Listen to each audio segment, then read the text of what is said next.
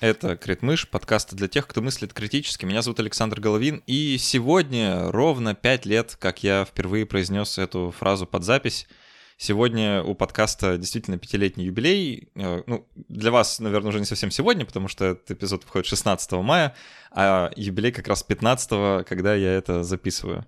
Сложно в это поверить, и время пролетело так быстро, что, кажется, стоит потратить этот эпизод и этот день, чтобы как-то порефлексировать, подумать о том, что это было все эти пять лет, как это было, и хочется вам немножко рассказать, как это все выглядело с моей стороны. Поэтому сегодня я буду в подкасте один, и попробую сам у себя взять интервью. Не знаю, насколько это хорошая идея, но я сам для себя написал вопросы и не подготовил к ним ответы, поэтому надеюсь, что будет немножко э, весело, интересно, задорно.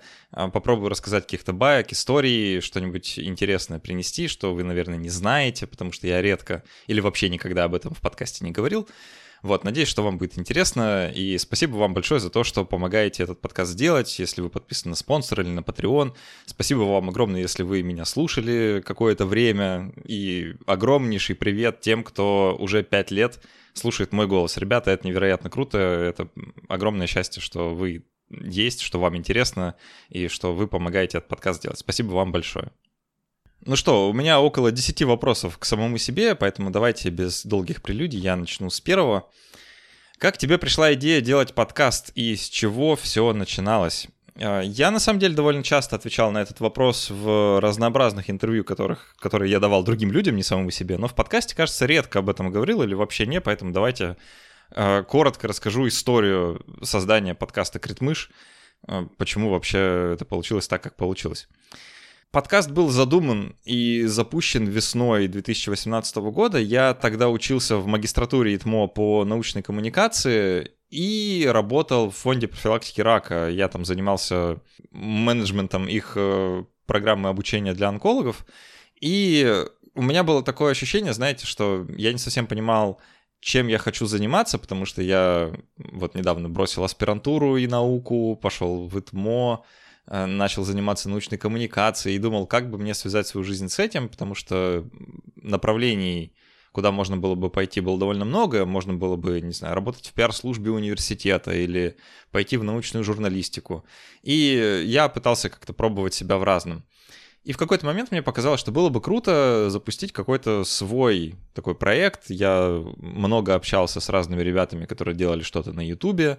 Тогда это ну, было еще, наверное, не так распространено, как сегодня, но тем не менее, да, вот было в моем окружении множество людей, которые что-то на Ютубе делали, какие-то проекты, что-то снимали, что-то делали, говорили на камеру, и э, у меня не было никогда опыта работы с видео, по крайней мере, очень серьезного. И, честно, я себя плохо в таком формате чувствую. До сих пор, каждый раз, когда нужно что-то делать на камеру, мне довольно неловко, просто потому что я не, не очень хорошо это умею. Но у меня был опыт записи подкастов на тот момент. Я вместе с ребятами из общества скептиков, мы много лет делали подкаст, который называется, или назывался, лучше сказать, «Чайник Рассела». А, это было тоже весело еще. Я даже не, сейчас попробую вспомнить. Это, наверное, с 2015 года мы его делали. Так, очень, э, очень лениво, надо сказать. мы плохо понимали тоже, э, как подкасты работают, как их надо делать. И получалось довольно медленно, но своя такая база э, слушателей у нас была. В основном это было связано там с пабликом ВКонтакте, как бы движухой общества скептиков там. Но так или иначе у меня был вот некоторый такой приобретенный опыт и прослушивания подкастов, и их записи. И, кроме того, мне всегда нравилось как-то так вот говорить, что-то рассуждать. Я вел встречи общества скептиков, э, которые, кстати, я что-то похожее делаю сейчас с нашим дискуссионным клубом. Вот мы недавно возобновили наши встречи. Раз в две недели попробуем э, по утрам субботы собираться и что-то такое обсуждать просто в уютном таком дружеском кругу, какие-нибудь интересные темы, а, что-нибудь необычное, что привлекает, о чем можно поразмышлять, э, подумать об других людей. Это всегда классно, и вот я таким занимался много-много лет э, в обществе скептиков, и э, как-то, ну, навык остался, что ли. Короче, я подумал, что было бы здорово сделать подкаст.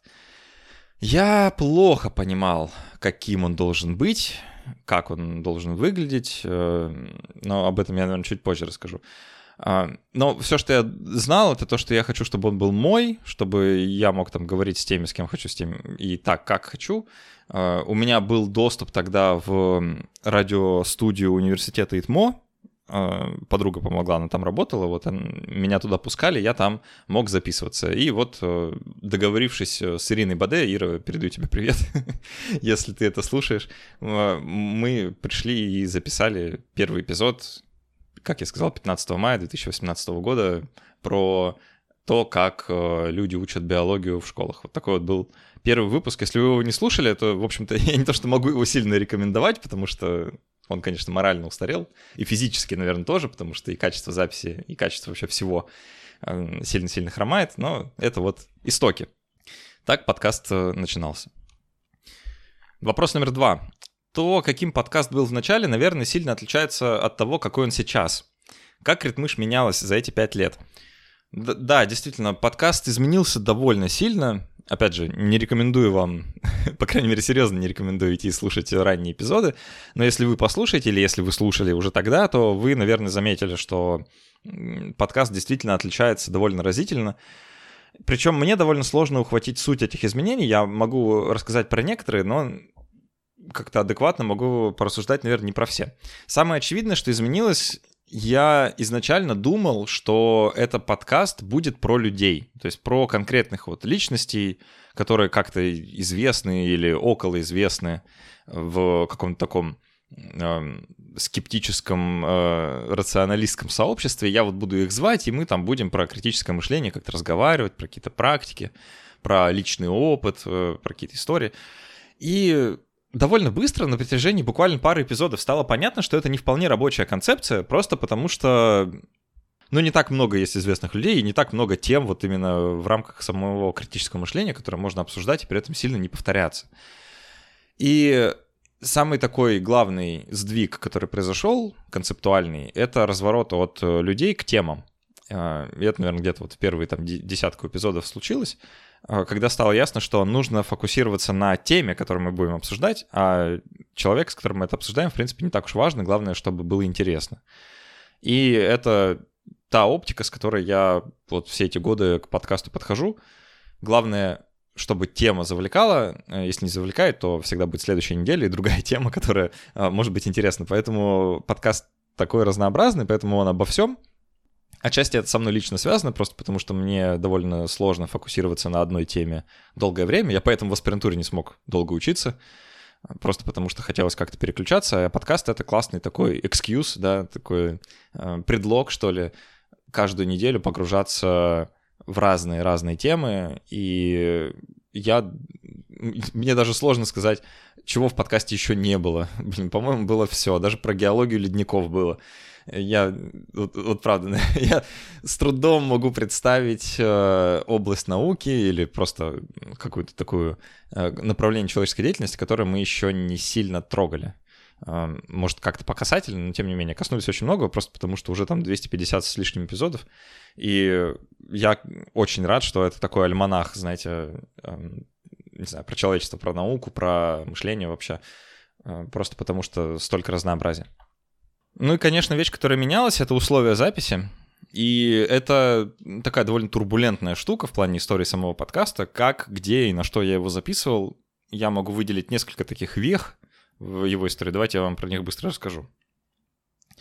Как я упоминал при ответе на первый вопрос, я начинал записываться в радиостудии университета ИТМО, в студии Мегабайт Медиа, и это было достаточно удобно поначалу, но довольно быстро стало неудобно, потому что в университет, так как это, как это называется, режимный объект, довольно сложно попасть. Э, туда нужно делать пропуски, нужно договариваться с охраной, нужно договариваться с людьми, и э, может так легко случиться, что вы с кем-то договорились, там, не знаю, в воскресенье, потому что, ну, часто записи на выходной день выпадали, потому что в остальное время люди не могут. И э, прийти в университет в воскресенье это вообще довольно проблематичная штука, потому что туда сложно было попасть. Один был такой вот прям вопиющий случай, когда мы договорились э, с Владимиром Близнецовым, Володя, привет, если ты это слушаешь, записать совместный выпуск. Э, он приезжал в, то, в тот момент в Петербург, и вот мы договорились прийти в воскресенье в университет ИТМО. Но мы не смогли попасть в студию, просто потому что там покрасили полы, если я правильно помню, их как-то налакировали, и туда нельзя было, просто физически ногами нельзя было пройти. И, естественно, никто никак об этом не предупредил, потому что кто мог бы как-то предупредить, всем вообще все равно было на твои планы там. Вот, и как-то пришлось очень быстро изобретать велосипед. Благо, к тому моменту у меня были уже на руках какие-то микрофоны, Э, как я говорю какие-то, практически те же самые, в которые я говорю прямо сейчас.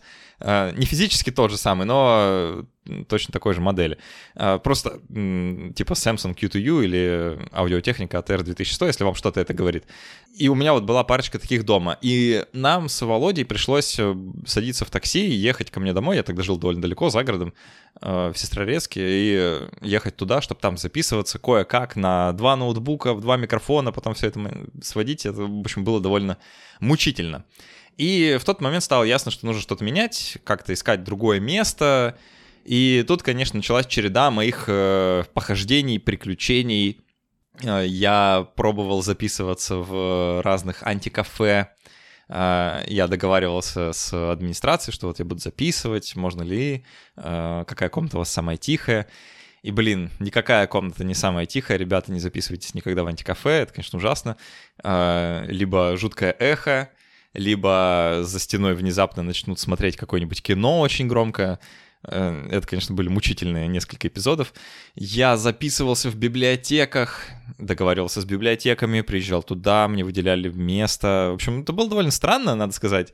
Э, ну, не знаю, повод встретить разных людей, наверное. Единственное положительное, что я могу отсюда выделить. Ну, короче, я скитался, скитался по разным местам. Качество подкаста, конечно, сильно страдало, потому что каждый раз нужно было привыкать к новым условиям записи, к новой обстановке, вести оборудование туда.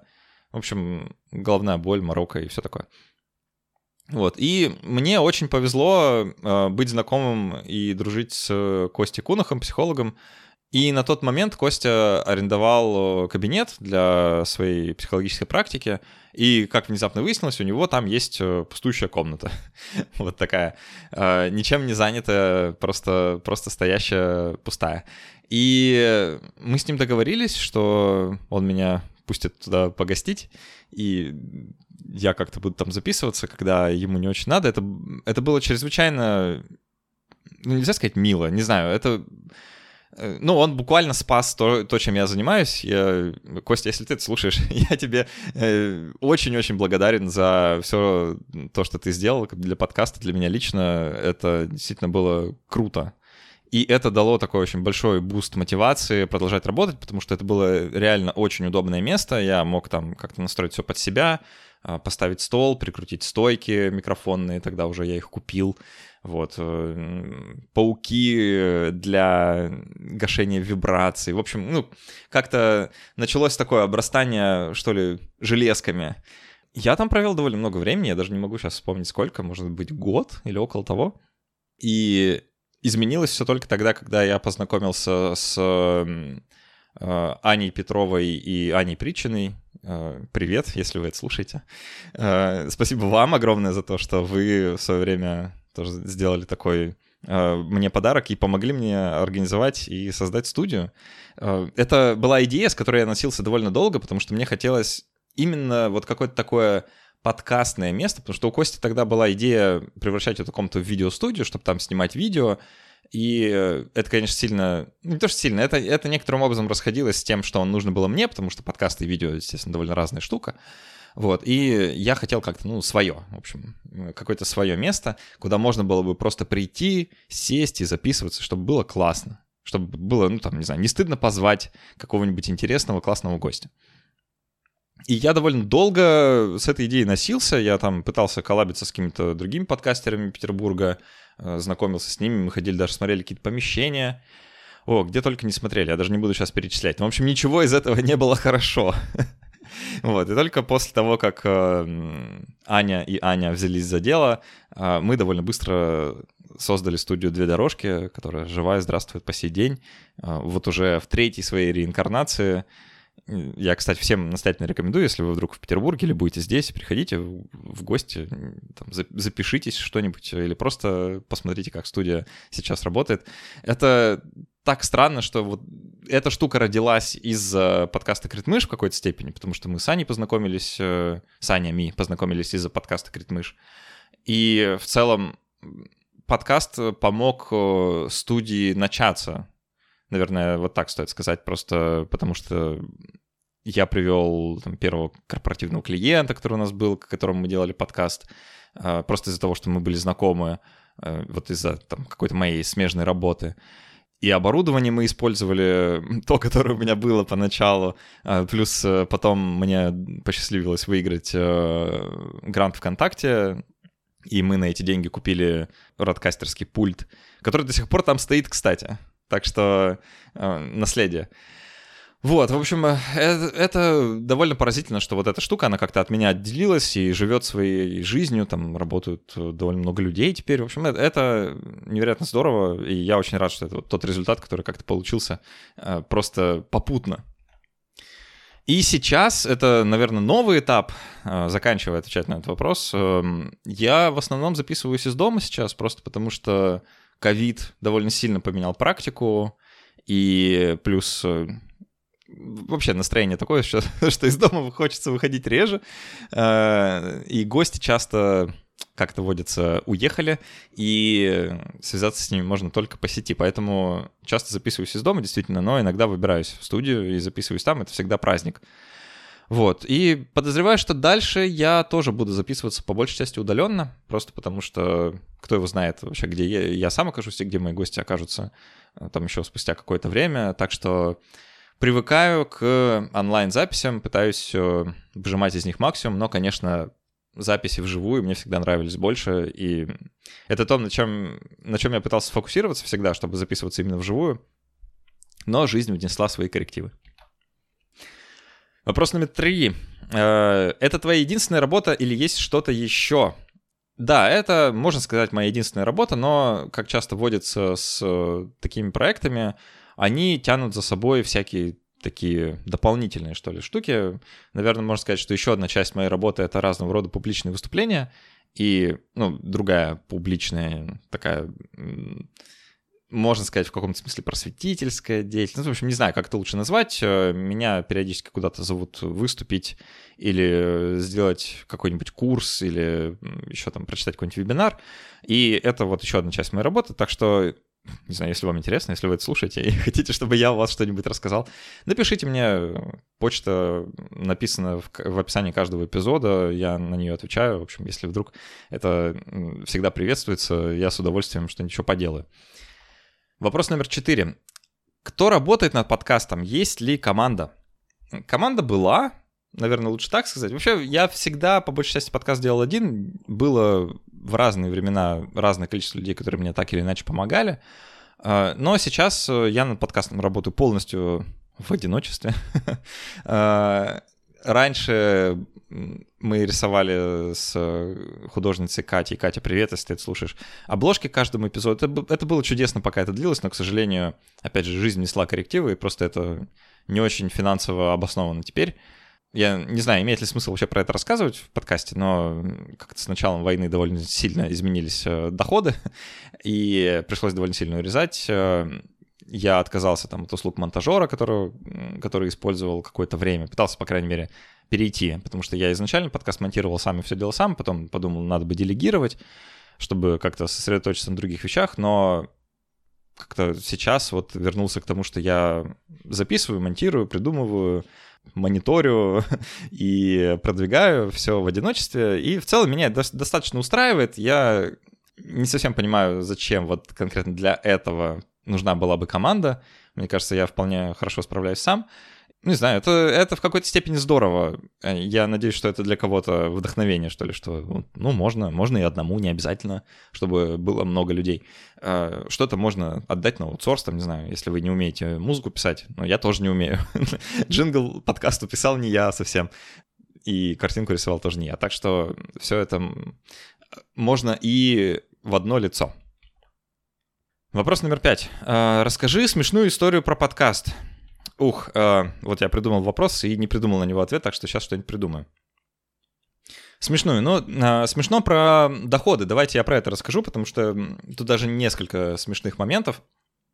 Вообще, я изначально подкаст задумывал как э, способ э, заработать на жизнь. То есть это, это с самого начала еще, вот до того, как вышел первый эпизод, у меня был прицел на то, что я буду этим зарабатывать. Удивительно, что это вообще получилось. Я честно, я честно удивлен.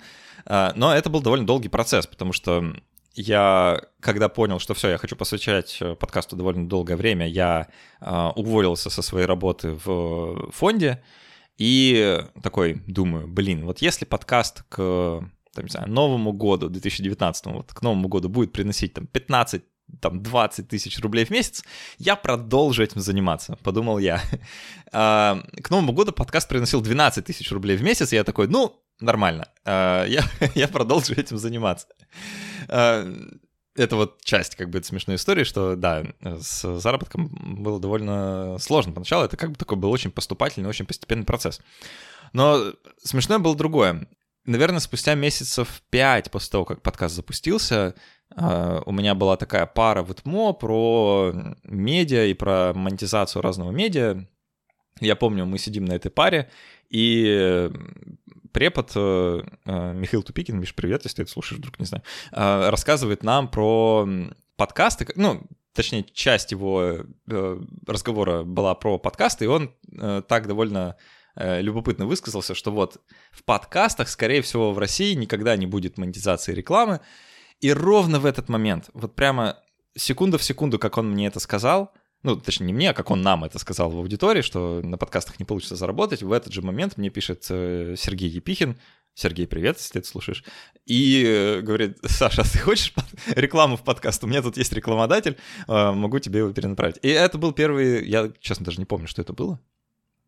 Не помню. А, но это была первая реклама в подкасте, и вот это произошло вот ровно вот таким образом, что мне только что рассказали, что на подкастах не получится зарабатывать, а тут опа, реклама, а потом к Новому году опа, 12 тысяч рублей в месяц. Я такой, ну, в принципе, похоже, похоже на заработок.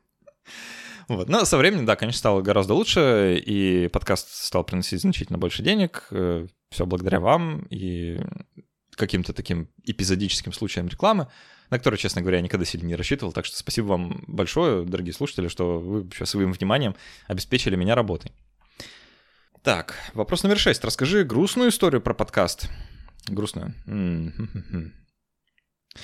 Ну, не знаю, насколько это история, но грустный момент, наверное, про подкаст рассказать могу. Вообще, я изначально взял такой темп, возможно, вы заметили, что эпизоды выходят каждую неделю, и вообще довольно редко случаются какие-то перерывы, я не делаю там сезонов, или каких-то таких, э, не знаю, длительных каких-то простоев, просто потому что мне кажется, что это достаточно вредно для, не знаю, для роста, что ли, какого-то органического аудитории, и, честно, мне не хочется подводить слушателя, то есть представляю себя на вашем месте, вы там, включаете свой подкаст-приемник, э, не знаю, во вторник утром, а там нету эпизода подкаста «Критмыши», все, я вас разочаровал, подвел. Поэтому, ну, отчасти поэтому я хотел, чтобы эпизоды выходили каждую неделю, вот всегда.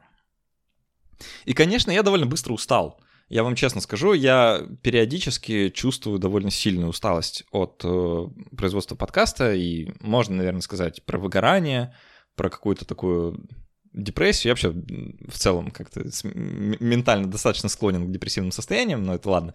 Оставим это за скобками подкаста, но еженедельный темп держать достаточно тяжело, потому что редко удается записываться сильно наперед. И чаще всего я в режиме пожарной машины. То есть постоянно тушу пожары, то есть постоянно нужно записываться вот прямо сейчас, потому что если сейчас не записаться, то подкаст не выйдет. Вот, например, я этот эпизод записываю в понедельник, то есть вчера если вы это слушаете во вторник, то есть 16 мая. И э, уже там, через день мне надо бы записать уже следующий эпизод, чтобы на следующей неделе уже что-то было, потому что если я опоздаю, то я не успею, и ничего не выйдет. И, в общем, это постоянный источник стресса, короче, вот что я пытаюсь сказать. А, не знаю, грустно это или нет, но в этом стрессе достаточно тяжело находиться, э, как-то вот уже много лет. И периодически, да, я чувствую усталость. Но знаете, что помогает? Вот это не знаю, может как-то чизи сейчас прозвучит или как-то слишком клишировано, но честно, ребят, когда кто-то пишет на почту или, там, не знаю, в Телеграме, в личку, да где угодно, на Патреоне, на спонсоре, неважно, пишет и говорит, блин, какой классный подкаст, спасибо большое за эту работу, это э, очень для меня важно, это невероятно помогает. Это, это вообще, наверное, лучшее, что со мной случалось из-за подкаста, то, что пишут люди, которым мне все равно.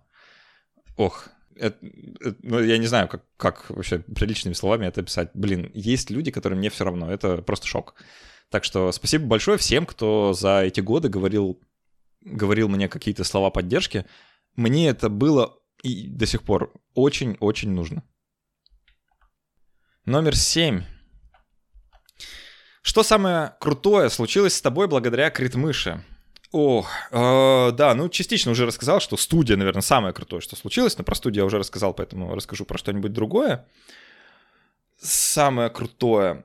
У меня был один случай, вот, как я говорил, я периодически занимаюсь какими-то публичными выступлениями, и один случай прям мне очень понравился. Это, наверное, был прям лучший, лучший эпизод моей такой публично-выступательной карьеры. Я до сих пор про него вспоминаю, думаю, блин, как это было классно. Это было летом 2019 года. Давно, э, блин, на самом деле довольно давно, э, еще до ковида, со мной связались ребята, которые за счет какого-то европейского фонда в странах Центральной Азии делают э, конференции для журналистов, вообще для работников медиа, по противодействию экстремизму. Вот такой невероятный заход. И они написали мне, сказали, что приезжай к нам в Казахстан на конференцию про медиа, рассказать что-нибудь про критическое мышление. Вау! Я, во-первых, э, офигел от запроса, я еще даже не поверил, ничего себе. А, мы придумали тему, там очень классно было очень хорошо помогали с подготовкой, что включить, что не включать. Там нужно было выступление такое в стиле TED, а, минут на 12, э, с каким-то очень классным, классным заходом, чтобы было интересно слушать. И я приехал к ним с выступлением про научные новости. Я рассказывал, как научные новости искажают, э, искажают э, наше представление о мире. Что, что в этом было крутого? Ну, помимо того, что мне оплатили поездку в Казахстан, и я очень классно туда съездил. Алматы просто прекраснейший город. Э, мне невероятно понравилось.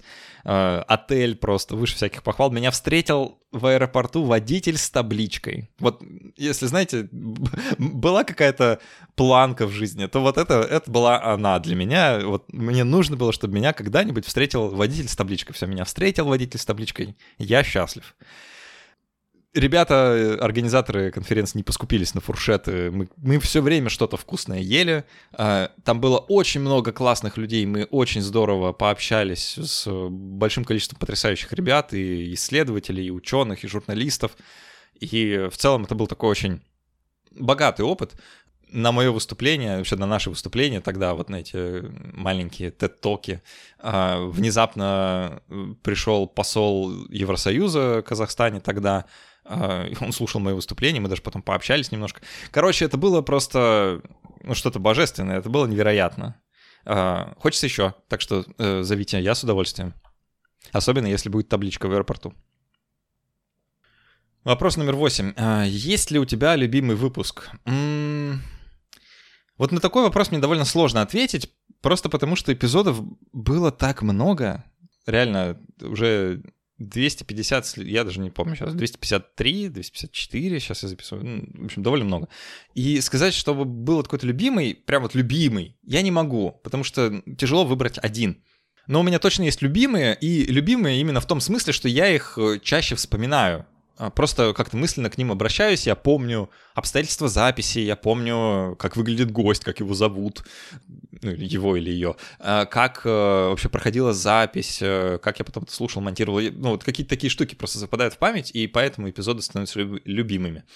Я ну, если на вскидку хотите, да, я назову просто несколько. Я очень хорошо помню третий эпизод подкаста «Критмыш», который был про свободу воли с Василием Ключеревым, нейроэкономистом который просто внезапно согласился прийти ко мне, неизвестному ноунейму, в радиостудию эм, университета ИТМО, в какой-то подкаст «Крит мыши» и про что-то поговорить. Подписал свою книгу, которую я специально пошел и купил. Э, и вообще как-то очень дружелюбно пообщался со мной и с Андреем Крутиковым, который в этом эпизоде тоже был, про свою статью и другие статьи про свободу воли, про разные аргументы. Это было очень круто. Это, знаете, это вот та штука, которая сильно придала мотивации работать, потому что ты думаешь, блин, это можно, так можно. Это, конечно, было большое счастье. Я очень хорошо помню эпизод с Иваном Квасовым про э, сверхстимулу. Это, наверное, мой самый любимый эпизод. Не знаю, можно ли так вообще сказать, насколько это честно, но просто он мне так нравится. Я, честно, это тот эпизод, который я сам переслушиваю, когда мне там грустно или хочется, не знаю, что-то вспомнить про подкаст.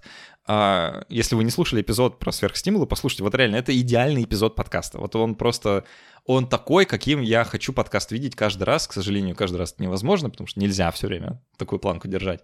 Но это, конечно, заслуга Ивана, ни в коем случае не моя, ну или, не знаю, может быть моя, но может быть разве что на треть. Но Иван просто невероятно классный спикер, он очень классно рассуждает, он интересные вещи рассказывает. И как-то у нас получился такой довольно любопытный тандем, что мы как-то на протяжении выпуска приходим к очень интересным выводам, которые там, изначально не очевидны. В общем, когда эпизод получается такой эпизод путешествия, вот это всегда классно. Последние два вопроса. Давайте я, эм, чтобы долго не растекаться, отвечу на девятый. Что ты думаешь про подкаст сейчас, спустя пять лет? А, да, давайте я немного порассуждаю про то, как я вообще вижу его сегодня, просто потому что это довольно странная штука. Когда ты делаешь что-то довольно долго, а пять лет, я никогда ничего не делал пять лет. Вот это первое и, не знаю, наверное, надеюсь, не последняя, штука, которую я в жизни делаю настолько долго. Я там ни на одной работе я 5 лет не работал. Ни одним делом 5 лет не занимался. Ну, не знаю, я в университете учился 6 лет, но это не считается. Просто потому что ну, это э, совсем не то. Когда проходит столько времени, начинается размываться как бы граница, что ли, между тобой и тем, что ты делаешь. То есть я не могу сейчас себя от подкаста отделить, в том смысле, что подкаст «Критмыш» — это часть моей идентичности. Наверное, так будет правильнее сказать. Просто потому, что я не представляю, где бы я был и чем бы я занимался, если бы не было вас, слушателей, и если бы этого подкаста не существовало, я, вот честно, без понятия. И из-за этого подкаст, конечно, ну, это такая болезненная тема, потому что это часть меня, это часть моей идентичности, и сложно там бывает воспринимать критику, просто потому что ты как чувствуешь, что это как бы нападок на часть тебя, что ли. Ну, я стараюсь как-то все равно здорово относиться к каким-то критичным моментам. Надеюсь, по крайней мере, что у меня это получается. Но, честно, подкаст для меня сейчас — это достаточно личная история. Это вот именно что про меня. Это не про кого-то другого, это не про какую-то тему, это не про деньги даже, это про меня это про самовыражение, это про какой-то след в мире, это про голос, да, в прямом и переносном смысле этого слова, это про, не знаю, какую-то представленность, что ли, в медиапространстве, вообще в информационном пространстве. И я сейчас в этом нахожу мотивацию, что мне кажется, что мой голос нужен. Я, по крайней мере, пытаюсь так, так себя успокаивать, убеждать, да, что нужно продолжать. Я считаю, что мой голос нужен, что он кому-то важен. А, надеюсь, что вам. И хочется, чтобы подкаст был такой, ну, не знаю, эм, хроникой, альманахом, таким, что ли, сборником разговоров моих, вот именно что моих, э, к которым, не знаю, потом можно будет вернуться или послушать и э, что-то мне самому узнать про себя в будущем. Наверное, так. Очень хочется верить, что это все не зря, что подкаст имеет э, какое-то влияние, ну, какое-то значение, что ли, знаете, за пределами вот конкретно моей судьбы. И, опять же, наверное, самые классные отзывы, которые мне в жизни вообще приходилось слышать, это когда люди говорят, что я их на что-то вдохновил, что вот подкаст «Критмыш» их вдохновил на что-то. Мне люди говорили, что они там, в магистратуру поступали из-за подкаста. Там с помощью него готовились даже к вступительным экзаменам, даже такое мне говорили. А, что люди запускали свои подкасты, как-то вдохновившись э, тем, что я делаю. Ну, вообще что-то такое творческое начинали сами. Это, конечно, это, ну, это здорово. Это просто сразу создается ощущение, что все не зря, что у того, что я сейчас сижу в пустой комнате сам с собой разговариваю в микрофон, что у этого есть какой-то смысл. Что это все не просто так, что это не в пустоту, не в стол, а в чьи-то уши. и, не знаю, в чью-то душу. Как-то так высокопарно получилось. В общем, что это э, это нужно. И так я вижу подкаст сейчас. Честно, мне уже не так важно, про что он там. Он про критическое мышление, да, наверное. А, он про, ну, ну, может быть, про науку, не знаю. А, а может быть и не про науку вовсе. А, я даже не могу сказать про что, но кроме того, что вот он э, про меня. И поэтому бывает сложно про подкаст рассказывать, особенно если там кто-нибудь скажет, что это научно-популярный подкаст Критмыш. Я такой, ну блин, где там популярная наука, я не знаю. Но, ну, может, наверное, в каком-то смысле это и справедливо. Ну и последний вопрос, на который я сам для себя отвечу. Как ты думаешь, будет ли у Критмыши десятилетняя годовщина? И я не знаю. это, это представить еще сложнее. Мне кажется, что эм, просто э, э, это, это вообще это вообще как? А, я пятилетнюю годовщину-то с трудом могу осмыслить, а 10 лет — это вообще что-то запредельное. Честно, я думаю, что будет.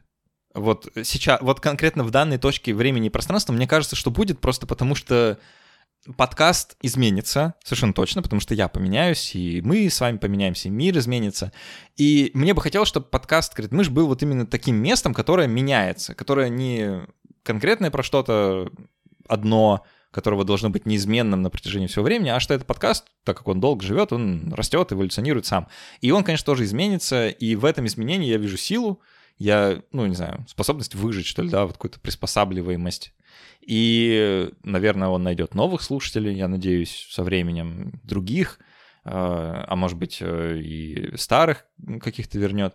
И я думаю, что 10, да, вполне реально. Где мы с вами будем через еще 5 лет, я представить не могу и в хороших мечтах, и в плохих. Но очень надеюсь, что вы будете с нами, со мной, я очень надеюсь, что вам эм, дорог подкаст Критмыш, и вам нравится то, что здесь происходит. Я очень надеюсь, что вам не было скучно слушать мои э, 40-минутные излияния по поводу юбилея подкаста Критмыш 5 лет.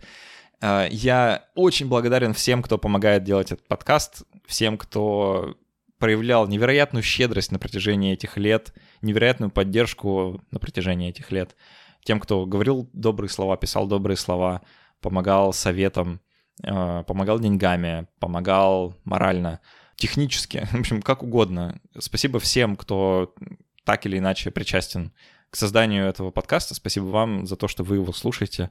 Если хотите сделать подарок на юбилей, то самый лучший подарок, конечно же, это ваши уши. Так что спасибо вам огромное, что вы уже это сделали. А, если хочется еще как-то подкаст дарить, то нет ничего проще. Проходите по ссылкам внизу, становитесь спонсорами или патронами. Э, это на самом деле вот самое лучшее, что вы можете сделать, там, стать спонсором или патроном.